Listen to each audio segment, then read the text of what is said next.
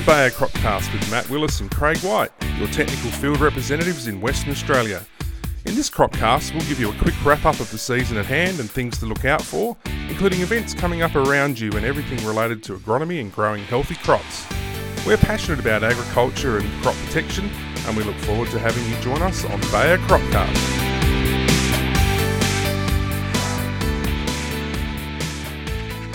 Welcome to the first Bayer Cropcast. It's July 2018, and I've got on the line Matt Willis, who's my colleague working in the north of Western Australia agricultural areas. How are you this morning, Matt? Good, thanks, Whitey. Pleasure to be here.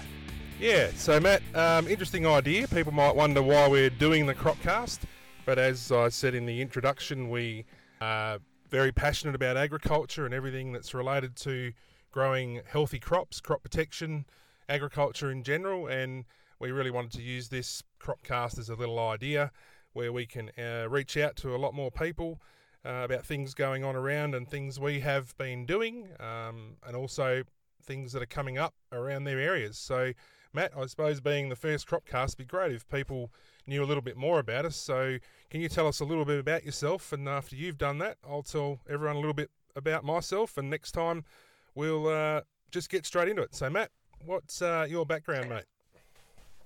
Whitey. Uh, I started with Bayer last year, but prior to that, I was working as an agronomist with Elders um, in the Eastern Wheatbelt in Wyalkatchem.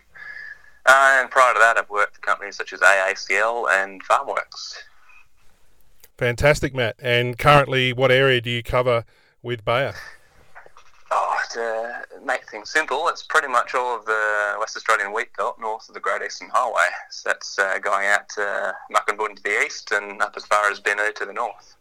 Great. And yeah, from my side, Matt, I'm also an agronomist way back uh, when I first came over from South Australia in the 1990s. Grew up over there on a wheat and sheep and uh, grape growing farm uh, or property in the mid north. So that was great. And I came over to the west, worked for the Department of Agriculture for a few years and uh, agronomist out at Merredin and then moved into Bayer, working up in Perth. And now I live down in the beautiful southwest and cover all the southern area uh, below where you do. So, yeah, together we cover a, a, huge range of area across Western Australia, see a lot of people and do a lot of interesting stuff, I guess you would say. Yeah, yeah, cover a, a range of conditions, certainly, as we're seeing this year too, where um, unusually, they're probably going to get more rain in the north than they are in the south. Um, uh, it's uh, a few challenging conditions down towards the South Stirlings, um, but up, up north, it's probably one of the best starts they've had in about 20 years. Yeah, really interesting. It certainly is challenging in the south in areas. Uh, it's really turned around in the last few weeks, but there is still that very challenging area, South Stirlings, and across the coast there towards Esperance. So let's hope the, um, the rain does come and those areas can get some decent crops growing this year, Matt. Um, we'll yeah, do everything we can, and if people want more information or help from us, then we'll give out some ways of getting in touch with us at the end of the Cropcast. Certainly. Yeah. So, Matt, let's talk about a few little things um, that are going on at the moment.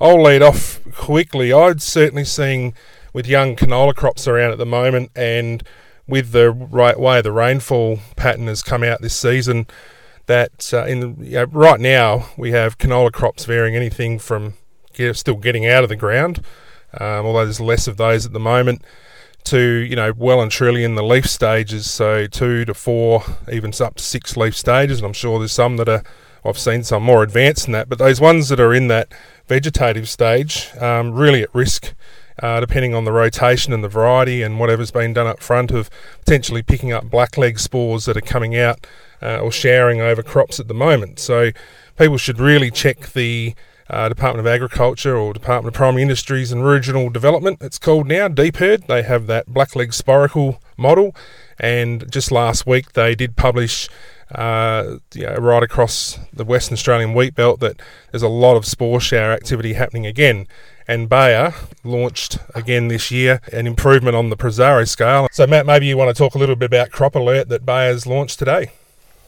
Oh, Crop Alert, as most people will be familiar with the Prosaro scale. Uh, if not, um, it's quite a simple process. We, you go into your website and you select with the blackleg. You can uh, check for uh, blackleg spore release and also the risk of sclerotinia in your canola crop. Um, with the blackleg, uh, uh, program or website, you uh, enter in your crop stage, uh, your location, putting in your postcode, and um, from that you should be able to generate the risk of uh, blackleg um, spore release and infection in the next uh, few days. Um, the sclerotinia um, program is even simpler. You just put in your postcode, and it will let you know the likelihood of sclerotinia developing and whether you, or not you should be looking at applying a protective fungicide.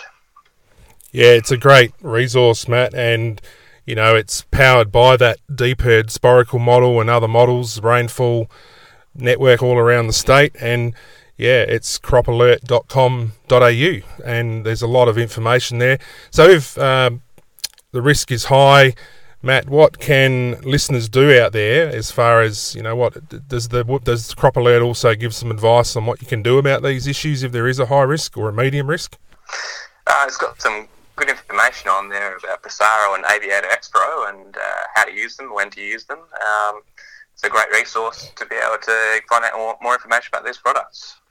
Yeah, fantastic, Matt. So get on the web, check out cropalert.com.au. That's um, disease, and certainly hearing a little bit now also, Matt, about early net blotch starting to appear in some barley crops. So, again, it's really important to keep an eye on that one. And uh, we launched Aviator X Pro from Bayer this season, earlier this season, and it's really uh, an excellent uh, product on those. Um, are you seeing any net blotch up in the north just yet, Matt, or what's happening with? Yeah, certainly. Um, I, I, predominantly, uh, exclusively uh, spot form net blotch at this point, and I've been seeing it from the get go, particularly on barley on barley. Um, I saw some spots on some two leaf barley um, earlier on in the month, earlier on in June rather. Um, and as the season's progressed and with this rainfall present, um, we're seeing uh, it's it's quite uh, easy to spot around the place. So there'll be plenty of people at this stage looking to uh, apply a fungicide at the Z31 stage of their crop to uh, give protection uh, of the yield-producing leaves. Um, Pro is certainly looking like one of the best options out there. Um, there's been plenty of trial work done within Bayer, comparing it particularly up against Prosaro and it uh, appears to be a, a, step up in terms of control, particularly on these necrotrophic diseases like net blotch. Um, there's also, uh, I believe, widely early reports in the south um, towards Mortlock, I believe, of some net form net blotch appearing. So that's another one which Aviator X Pro will be particularly strong on. Yeah, absolutely, Matt. We're starting to see that, and any listeners out there that aren't fully aware of what Aviator X Pro can do, uh, you can get in touch with Matt or myself or any of our customer sales representatives around the state, and we'll give out some details how to do that at the end of the Cropcast. So that's a good one, Matt, and uh, always interesting. It's always keeping us on our feet.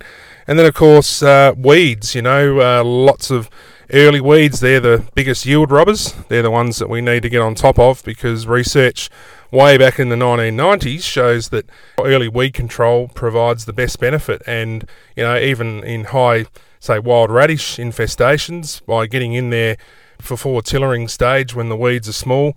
You can get anywhere even up to 45% yield advantage or gain from getting on top of them as opposed to staying, uh, yeah, running late. So, what are some of the options, Matt, that are being used up north at the moment and through the central areas?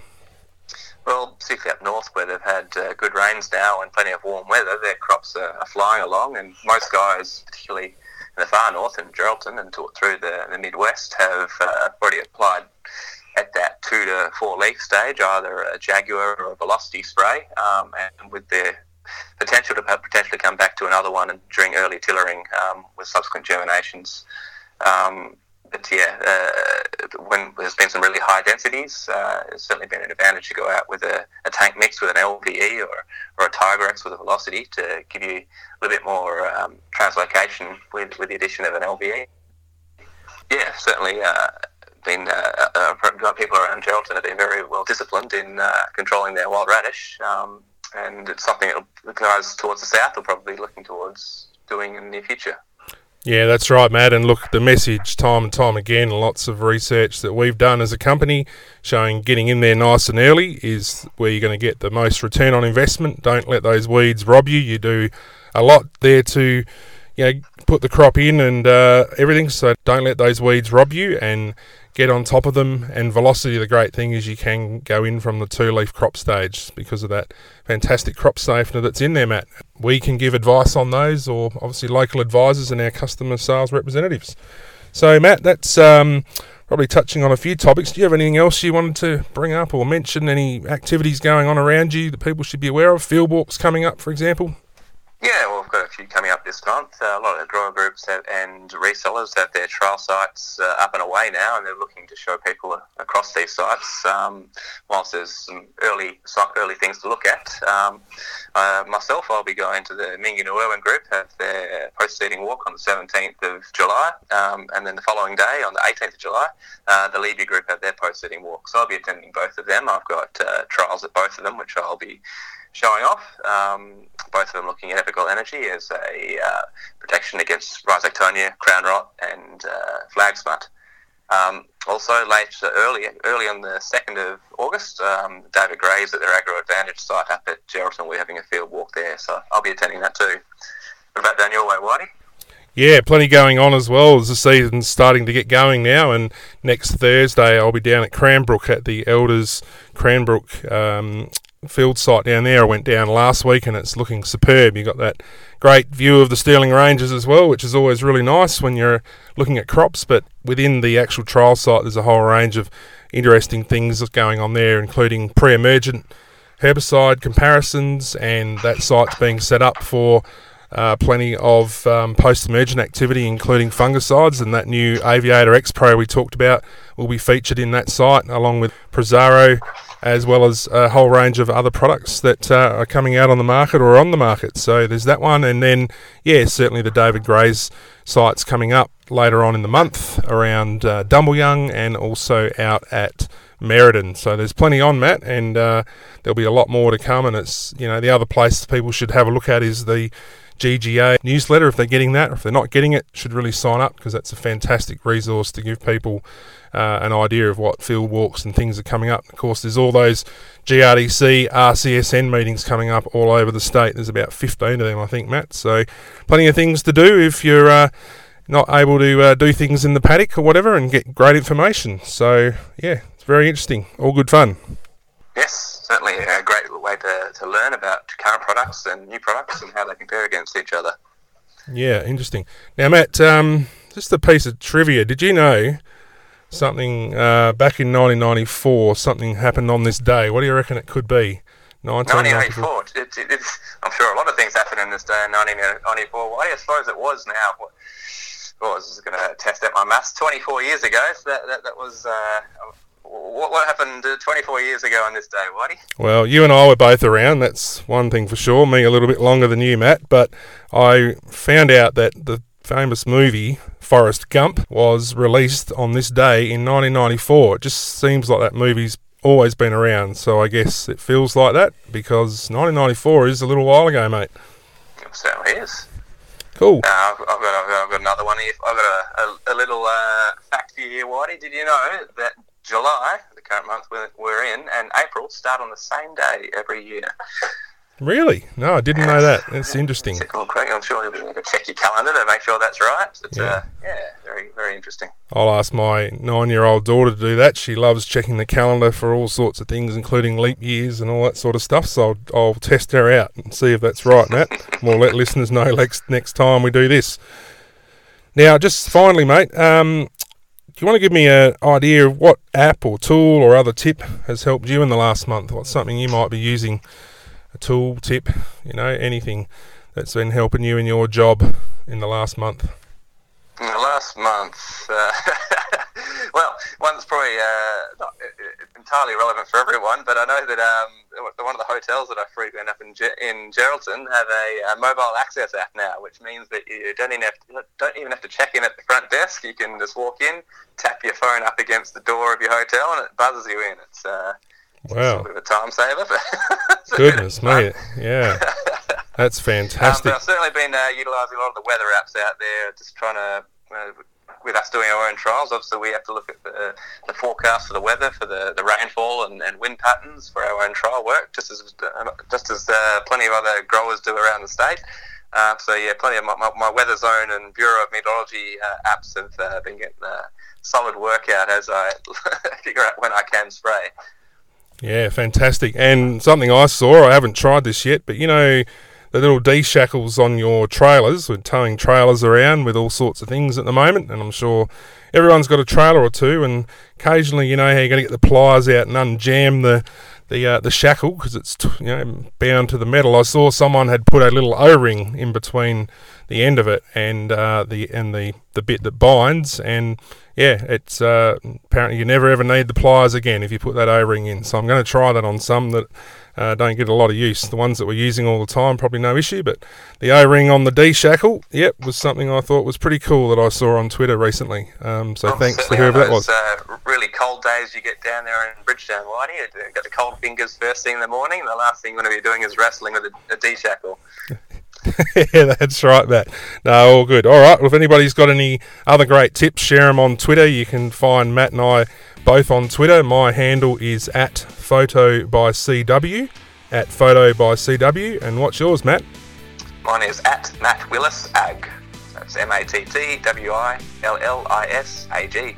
Fantastic. So, listeners, you can get in touch with Matt or I out there if you don't know us, and we'd be only too happy to cover anything and explain more put you in touch with the right people about anything we've talked about today on Bayer Cropcast. And yeah, we'll look forward to catching up with you again, Matt, to do this in another month. Um, and don't forget, you can get heaps of information at our website, crop.bayer.com.au. Thanks, Matt. Keep on going. Uh, we'll talk to you on the next Bayer Cropcast. Yes, see you all. Thanks for listening.